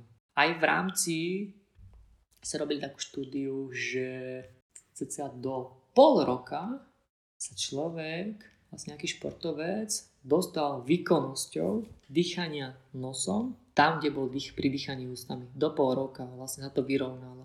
Lebo na začiatku vlastne my oveľa menej sa dokážeme nadýchnúť cez ten nos ako cez tie ústa. ale čiže v rámci toho tréningového procesu zaraďovať čo najviac dýchanie nosom, dokonca napríklad keď si spomeniem tak a, Zatopek behával si šprinty so zadržou dýchu. A to si zaverže. A ešte v Kanadách a ešte tak, to je osobitná kapitola Zatopek. Ale čiže do toho športu by som to čo najviac zaradil, tieto dýchové cvičenia. A jedný, jedna od môže byť tých dýchových cvičení je taký, že fakt je relaxačné dýchové cvičenia, kedy kedy hlavne riešime ten parasympatikus, pretože pri tých zadržiach dýchu tam to nemá moc spoločného s parasympatikom, tam ideme viac do toho sympatiku, pretože proste keď človek sa potrebuje nádychnúť, tak je to trošku stres, a dosť veľký stres, lebo mu ide o život. Čiže zapojiť to do toho, do toho tréningového procesu.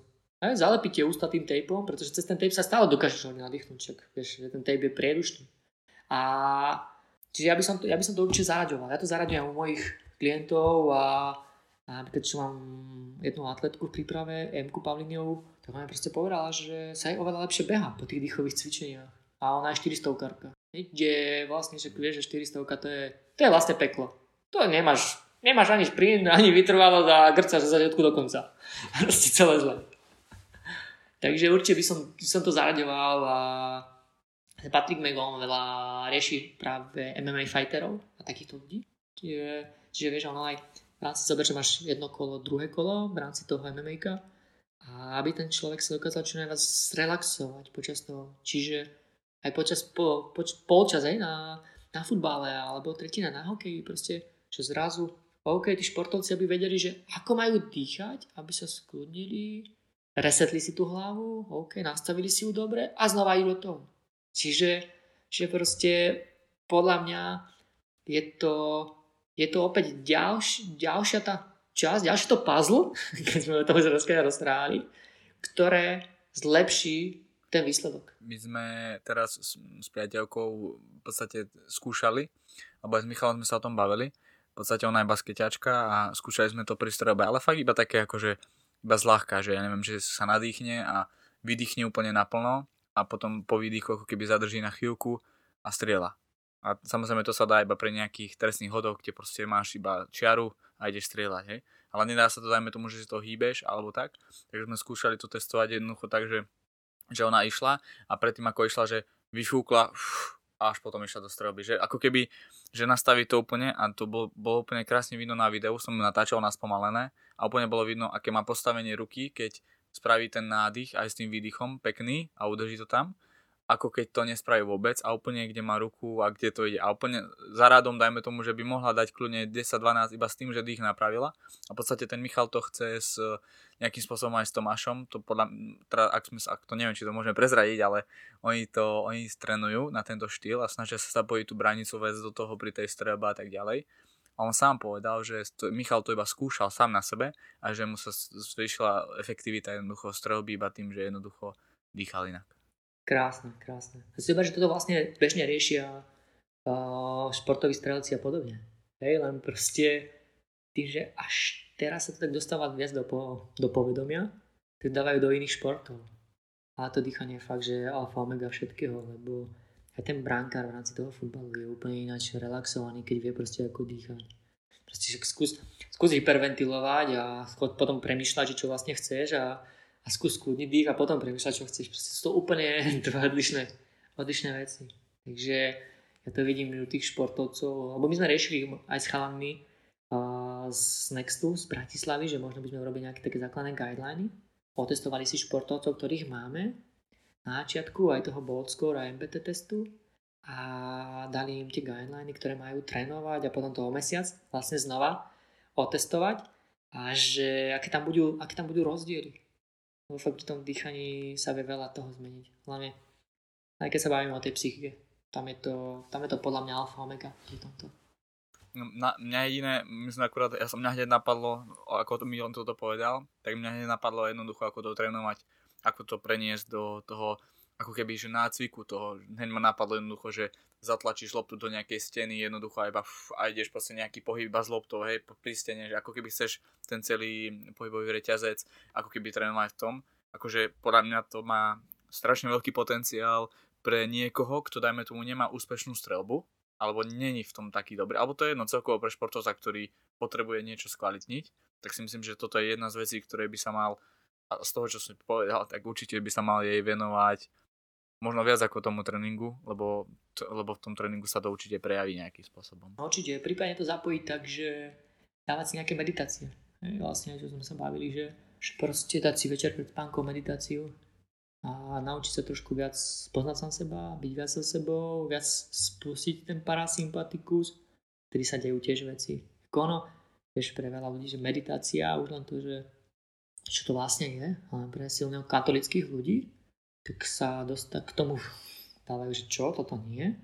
Ale ok, im povieš len dýchové cvičenie, to už je proste, už záleží od toho, ako im to povieš tým ľuďom a je to pri tom to isté. A uvidíš proste, že je oveľa lepšia regenerácia, lepší fokus proste na ten, na ten výkon, lepšie trávenie, lepšia kvalita spánku a tak. Takže to sú veci, ktoré tiež človek potrebuje aplikovať do svojho bežného života. desať minút nikoho nezabíja, alebo pätnásť minút a zrazu sa dejú veci. A fakt, že nemusí, nemusí behať, nemusí nič robiť, hej? Lebo my máme tej sympatickej aktivity máme strašne veľa, toho stresu tam je veľa. Seba, že tam je veľa stresu a my ešte ideme do gymu sa rozbiť. To prdel. Potrebujeme aj trošku ukludniť, potrebujeme to vybalansovať. To je ten najväčší problém, že tí ľudia si neuvedomujú, že OK, si povedia, klín sa klínom vybíja, ale to je časovaná bomba, kedy tam príde nejaké zranenie, alebo kedy tam príde nejaký psychický problém, alebo nejaký zdravotný problém, fakt nejaké ochorenie. Môj názor je, že ľudia sú podľa mňa tiež profesionálni športovci. Určite. A tým, že to, ja si myslím, že to platí vo veľkej miere, že možno ten športovec máme ešte menej tých aktivít takých, ako ten normálny, obyčajný človek na Slovensku. No jasné, jasné.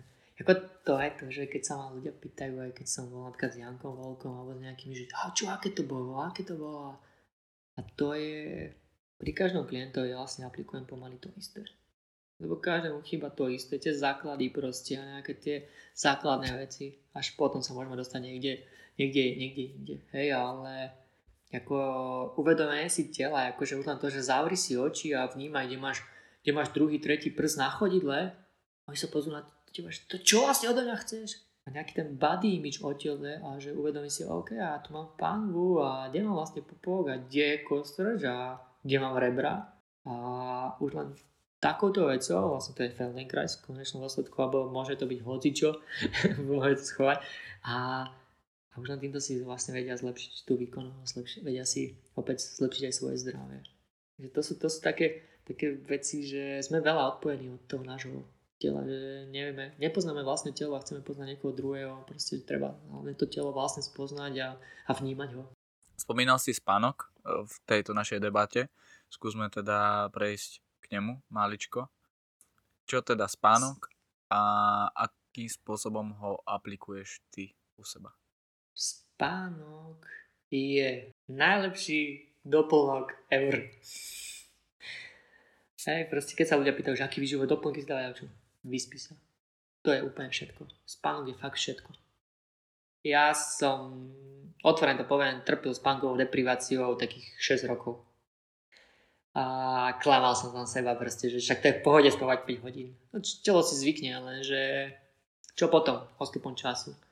A teraz som sa konečne naučil, chodím spávať okolo osem deväť hodiny a ten spánok je fakt všetko. Akože ja, ja neviem ani čo k tomu povedať, že to je, to ovplyvňuje od psychiky, stravy, výkonnosť, no totálne, totálne všetko. Takže ja, čo mám nejaký ten svoj prístup spánkový, pred spánkom, meditácia, rýchla desať pätnásť sekundová sprcha, prelepím ústa, o nejakú hodinku, dve už pred spánkom si dám vlastne okuliare, ktoré filtrujú modré svetlo, nejaké easy dýchové cvičenia a potom pekne spať. Teraz, uh, ten posledný týždeň som mal trošku horší spánok, lebo som mal takú menšiu otravu jedlom.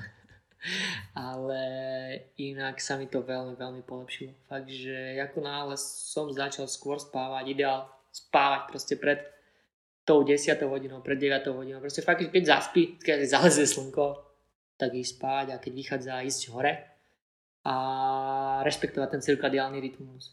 Rešpektovať to, že telo je najnáchylnejšie na únavu medzi tou desiatou hodinou a piatou hodinou ráno.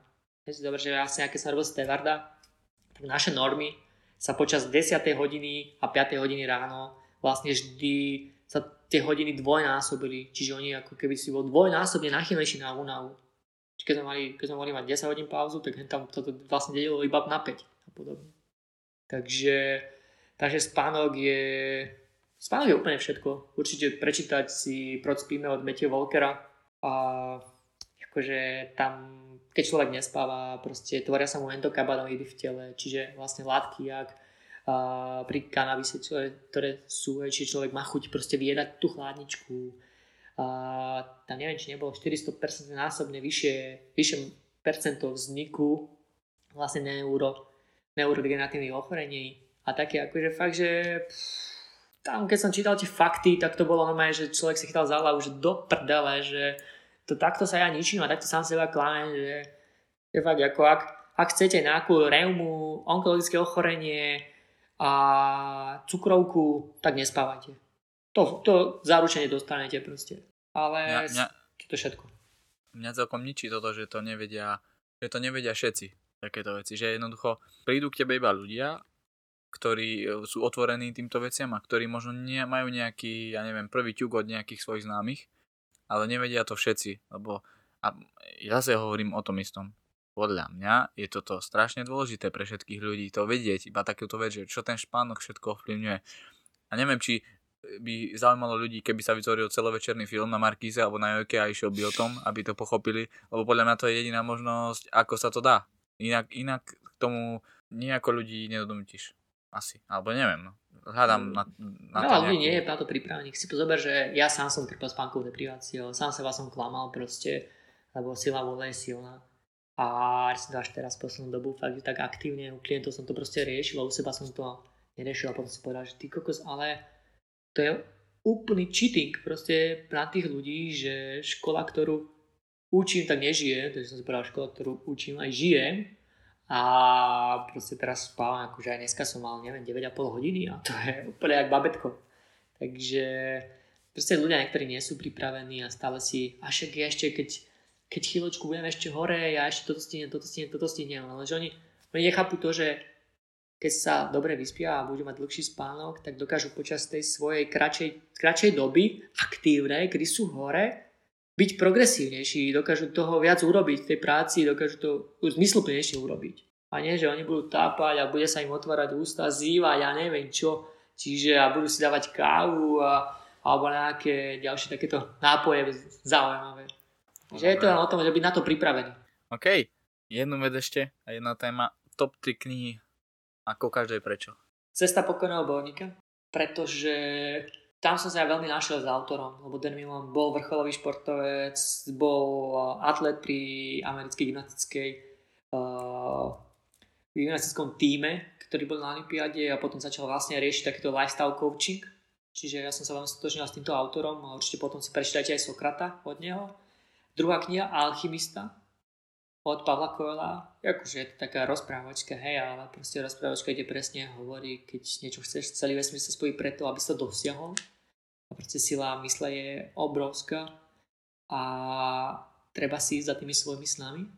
A tretia kniha, ja by som asi odporúčil Antifragilitu. Antifragilitu od Nicholasa Taleba, kde je práve pojem Hormeza, kde je pojem antifragilita. A toto sú veci, ktoré ja aplikujem do všetkého, či už do stravy, do cvičenia a do iných vecí. Takže to sú pre mňa také tie tri knihy, ktoré najviac znamenajú v mojom živote. Výborne. Ideme na otázky od divákov. Ako vždy mali možnosť, takže poďme na to. Poďme na prvú. Myslíš si, že by mali športovci trekovať alebo teda sledovať svoje kalórie? Ja osobne som proti trekovaniu kalórií. Či už u športovcov, alebo u bežných ľudí. Lebo podľa nás sa často stávam na tom závislí.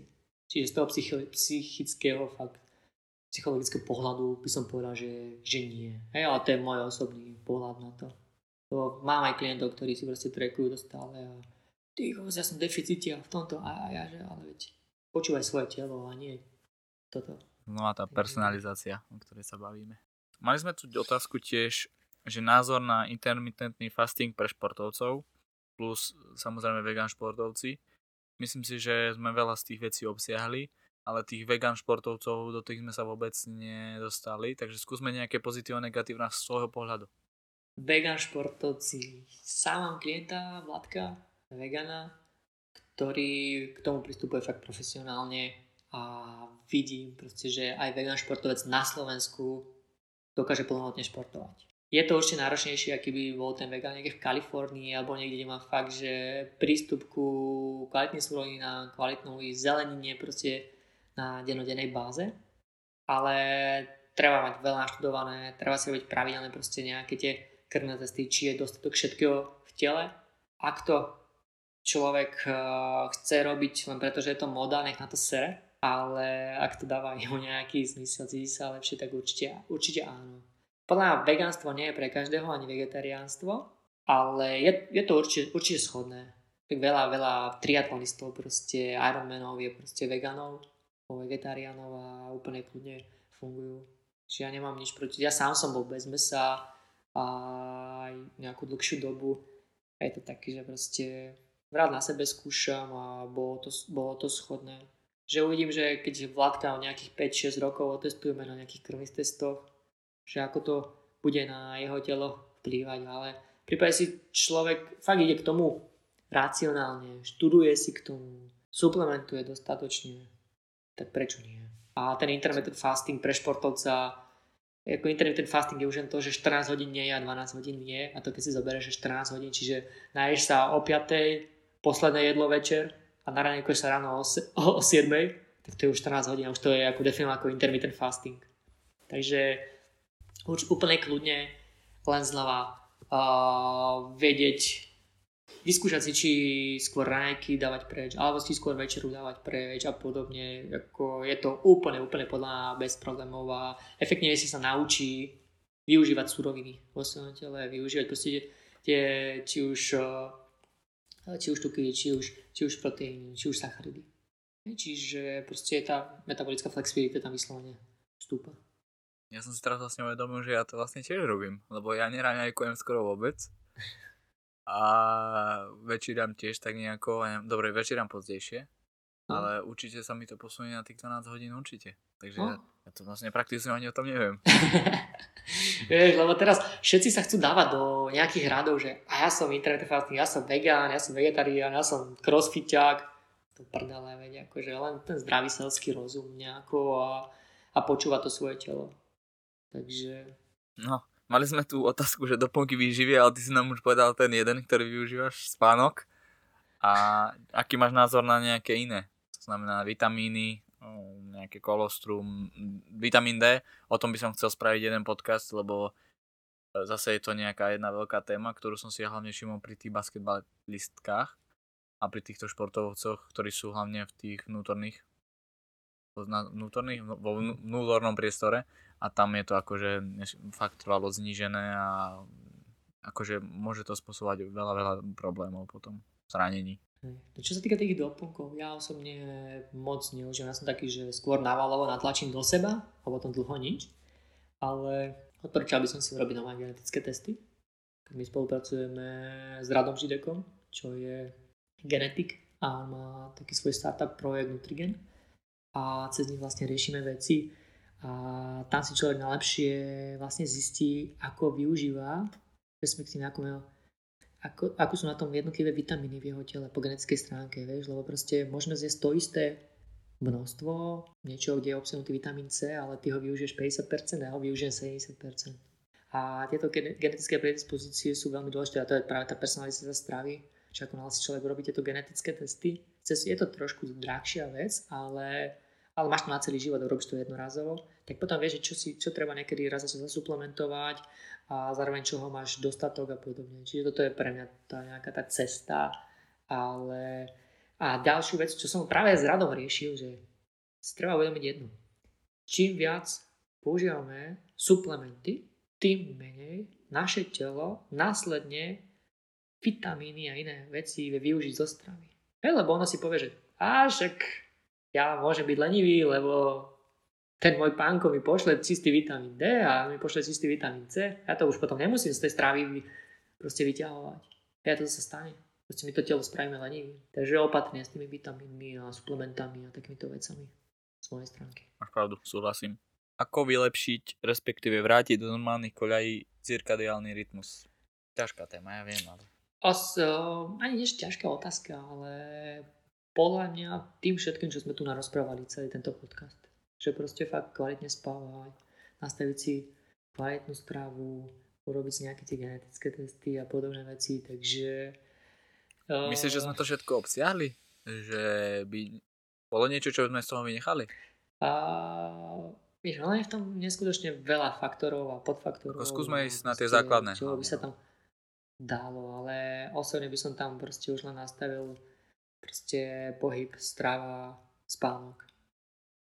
Tieto, tieto veci a, a otázka je, vieš, ako, je, to, je to veľmi taká všeobecná otázka, že ako vrátiť naspäť cirkadiálny rytmus. Lebo ten cirkadiálny rytmus tam je, proste ktorý nás pôsobí a len ho začne rešpektovať. Začne ho rešpektovať a a pozorovať to svoje vlastné telo. Čiže nechať dostatok regenerácie svojmu telu, dať mu poriadny ten reset, čiže fakt, že to spať, spať, spať, spať, spať a nechať, aby sa znova tak naviedlo samo na to, čo je okolo nás. Čiže aby sme vnímali tie faktory z vonkajšieho prostredia, ktoré sú tu. Takže to je ten biologi- biologi- biologický rytmus proste, ktorý každý máme, ak možno je to posunuté trošku o pôvodníku hore, dole a tak, ale, ale proste na každého jedno z nás to vplýva. Ok, posledná otázka. Aký je tvoj sen? Môže byť profesný, môže byť e, rodinný, je mi jedno, čo povieš v tejto chvíli, ale niečo také, čo vnímaš, že by mohlo byť v budúcnosti niečo, čo chceš dosiahnuť, okrem, samozrejme, akadémia je veľká časť toho, ale... Ešte podľa ako akadémia, ja som, ja som mal ten sen s akadémiou a to som vlastne doklepol, čo som chcel. Mal som chuť byť z vrcholených športov, čo s tým Jankom sme vlastne spolupracovali. A čiže v tomto smere som si nejako tak, som sa uspokojil, ale skôr to, že stále, neustále sa učiť a pochopiť ešte viac tomu všetkému, jak to funguje, to ľudské telo, ako funguje ten svet tu. A a proste byť, byť taký ten dobrý, dobrý človek by som to nazval, že keď ješ po námestí nemusieť pozerať do zeme, ale povedať si, že ok, že fakt žijem nejaký ten normálny život a, a proste ako to, byť tou inšpiráciou sám pre seba a pre ľudí okolo seba. Povedal by si k tomu ešte aj tú hlavnú message, alebo myslíš, že toto bola ono?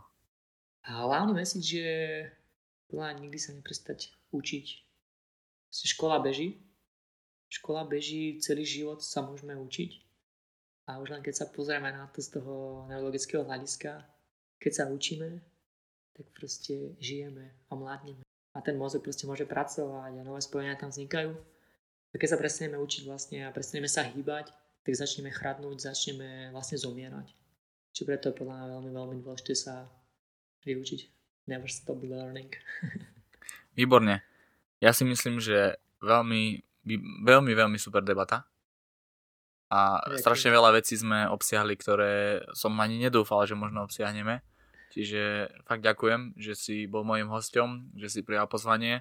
Mám taký pocit, že ešte si teraz zavolám niekedy v takých špeciálnych epizódkach. To si nechám zatiaľ pre seba. O čom to ja bude? Ja ďakujem krásne, že som mohol. A ako som povedal, budem rád, keď toto celé, čo sme teraz povedali, si vypočuje čo najviac ľudí a hlavne to niekomu niečo dá. Takže Maťko, ďakujem ti veľmi pekne za tvoj čas a ja prajem, ti, prajem ti pekný zvyšok dňa ešte. Pekný zvyšok dňa. Vážení počúvatelia, som rád, že ste tu zase boli s nami alebo so mňou a takisto som rád, že Maťo nám povedal kopu veľmi zaujímavých informácií, kopu kníh nám spomenul a kopu toho, čo môžeme ešte v živote zmeniť. Takže ako vždy nakoniec, užívajte si život a hlavne buďme zdraví. Čaute všetci.